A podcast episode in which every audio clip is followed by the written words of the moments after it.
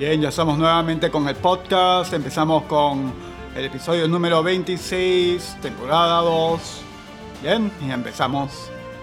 Bien, tenemos una información. Dice, Congreso aprueba control concurrente de Contraloría General de la República durante emergencia por coronavirus.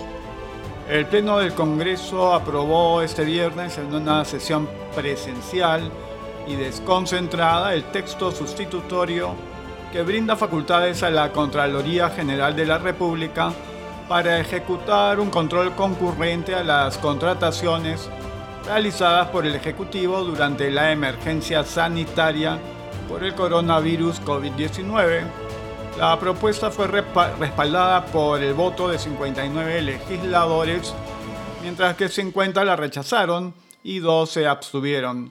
Asimismo fue exonerada de segunda votación.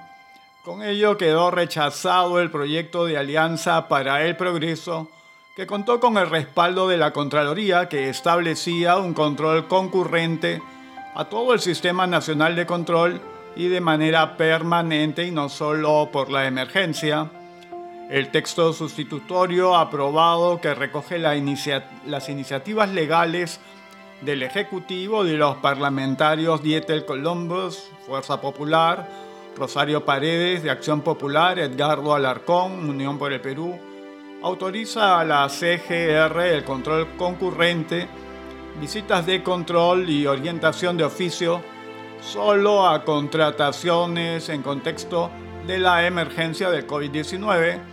Además, no establece un monto mínimo a las inversiones que serán supervisadas e indica que se coordinará con el Ministerio de Economía el presupuesto que requiera el órgano de control para realizar su labor.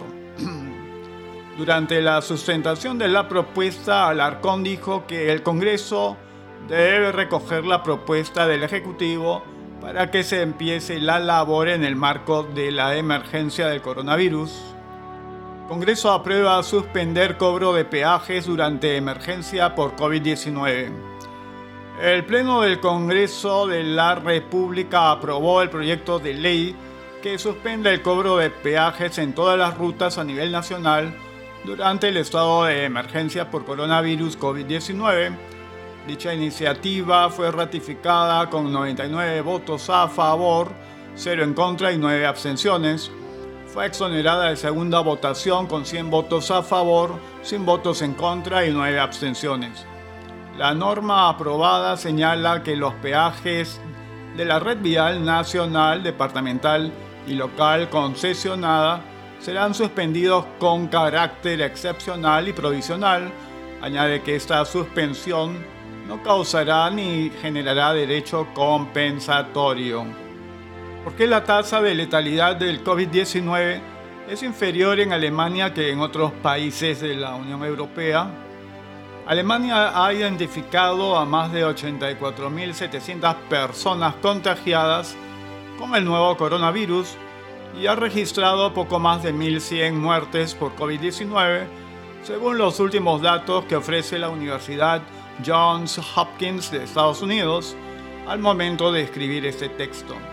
Esa tasa de letalidad muy inferior a la de países europeos como Italia o España será fruto de implementar pruebas masivas a sospechosos de estar infectados que en otros lugares solo se realiza a personas con síntomas claros, señala la cadena NBC.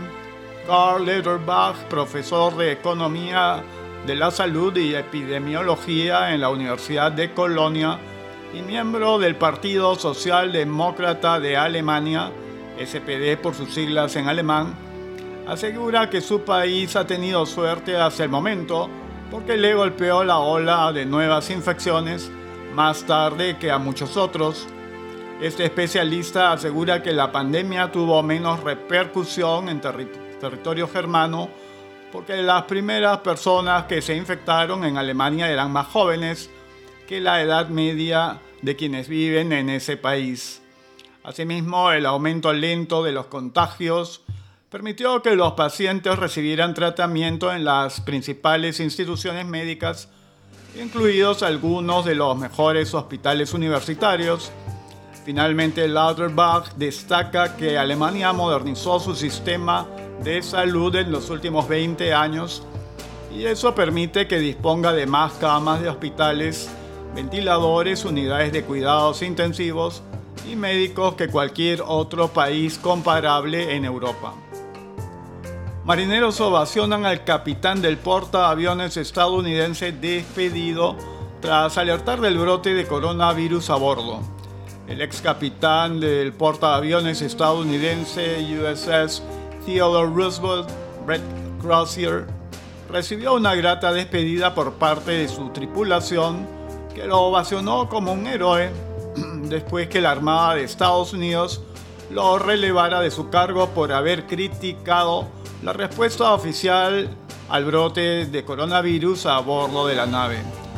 Cuando Crozier se disponía a partir de la embarcación este viernes, cientos de marineros se congregaron para despedirlo con aplausos y gritos, corear su nombre, Capitán Crozier, Capitán Crozier. Se escucha en los videos publicados en redes sociales. El ex comandante se dio la vuelta para dar un último saludo a sus hombres antes de desembarcar en Guam. El secretario interino de la Armada de Estados Unidos, Thomas Modley, explicó que la destitución de Crozier se debió a que su carta fue enviada por correo electrónico no seguro y no clasificado a una amplia gama de personas en lugar de a la cadena de mando, recoge NBC News. No tengo dudas en mi mente de que el capitán Crozier hizo lo que pensó que era lo mejor para la seguridad y el bienestar de su tripulación, aseguró Modley, señalando que desafortunadamente sus acciones involucraron innecesariamente preocupaciones para las familias de los marineros. Modley dijo a Reuters que Crozier no sería expulsado de la Armada, sino que será reasignado mientras se investiga el incidente. La Marina estadounidense planeaba evacuar hasta este viernes a unos 2.700 marineros del USS Theodore Roosevelt anclado en la isla de Guam, en el Pacífico Occidental. Al menos 93 miembros de la tripulación han resultado contagiados. Ex asesor denuncia sobre valoración de ventiladores y ampollas en hospital de Aten.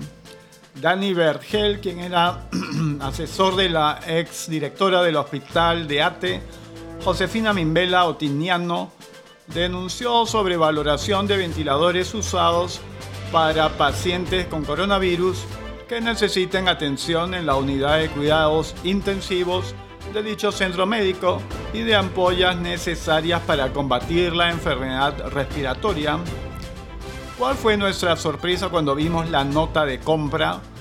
Nos percatamos de que el precio era exorbitante por el ventilador.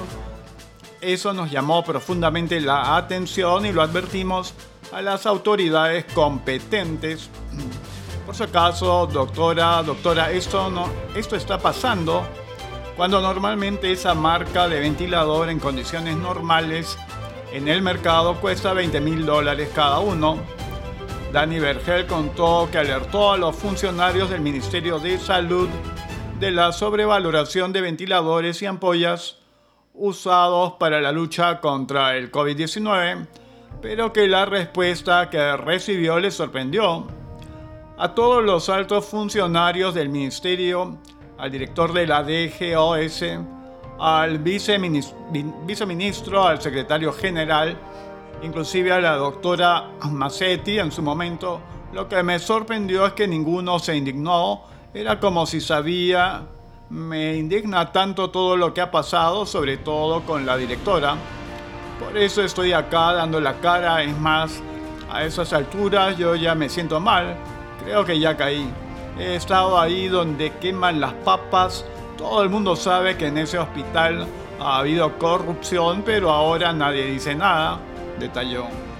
Investiguen pues, yo no puedo entender cómo en tremenda crisis haya gente inescrupulosa que lo único que quiere es hacer dinero por el amor de Dios. Bien, continuamos, dice Ciro Maguiña, pide a Martín Vizcarra revelar la cifra real de infectados por coronavirus. Ciro Maguiña, vicedecano nacional del Colegio Médico del Perú, mostró su preocupación de que, según su opinión, el presidente de la República, Martín Vizcarra, no haya dado cifras reales de infectados del nuevo coronavirus COVID-19 en el Perú, preocupado por los datos que se han publicado que son una data muy insuficiente. Me preocupa eso más realmente en los hospitales y los médicos nos avisan. Hay muchos pacientes y no solo los 1500 que ha dicho el presidente, son muchos más. Si damos información completa, la decisión de tomar medidas puede ser peligrosa.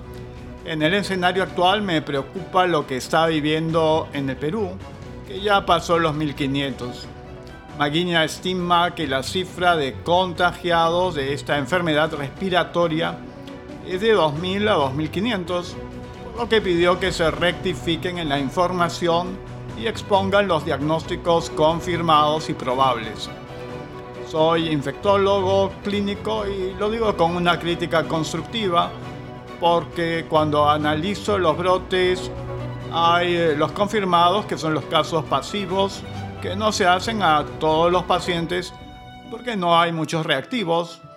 El otro se llama diagnóstico probable, donde tienes la clínica, radiología, el contacto y con eso es suficiente. Si sumaras muchos pacientes que en el Perú están reportándonos, son más que estos 1500, tenemos que sincerar para que la data que dé el presidente sea la data real. Como se recuerda, Vizcarra informó hoy que hay 1.595 casos positivos por coronavirus, el jefe de Estado detalló que de las más de 17.000 pruebas procesadas, 15.739 han resultado negativas. Hoy hay 181 nuevos casos. Congreso aprueba ley que autorizó el retiro del 25% de las AFP hasta 12.900 soles. El Pleno del Congreso de la República aprobó este viernes el proyecto de ley multipartidario que faculta el retiro del 25% de los fondos de las administradoras de fondo de pensiones, AFP, hasta por un tope de 12.900 soles 3 UIT, como un monto mínimo el de una UIT. Según la iniciativa legislativa presentada de forma multipartidaria, con el retiro de dichos importes, se podrá salvaguardar la economía familiar y dinamizar la economía nacional, contrarrestando los efectos del estado de emergencia decretado por el Ejecutivo para evitar el contagio de la referida enfermedad. La norma fue aprobada con 107 votos a favor, 4 en contra y 0 abstenciones Posteriormente dicho proyecto fue exonerado de segunda votación. Cabe destacar que el gobierno ya autorizó que quienes no hayan aportado desde hace más de seis meses el retiro de hasta 2.000 soles de sus fondos en las AFP para mitigar el impacto económico del aislamiento social obligatorio. Por esa razón, durante el debate, se planteó un cuarto intermedio para que el proyecto de ley multipartidario sea excluyente del decreto de urgencia emitido por el Poder Ejecutivo. Sin embargo, esta exclusión fue rechazada y se indica que los beneficiados por dicho decreto podrán acogerse a esta norma descontándose el monto ya retirado de ser el caso.